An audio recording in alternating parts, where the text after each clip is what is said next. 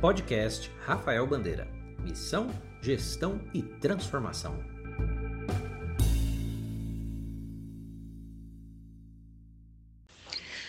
Nada na vida está fora do controle de Deus.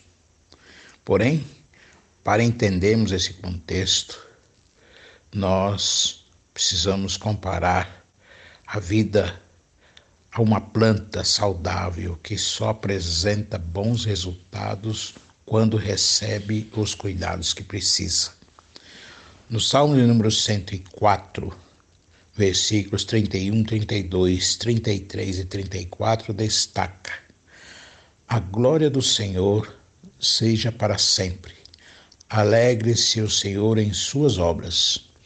Olhando ele para a terra, ela treme tocando nos montes, logo fumegam. Cantarei ao Senhor enquanto eu viver, cantarei louvores ao meu Deus enquanto existir.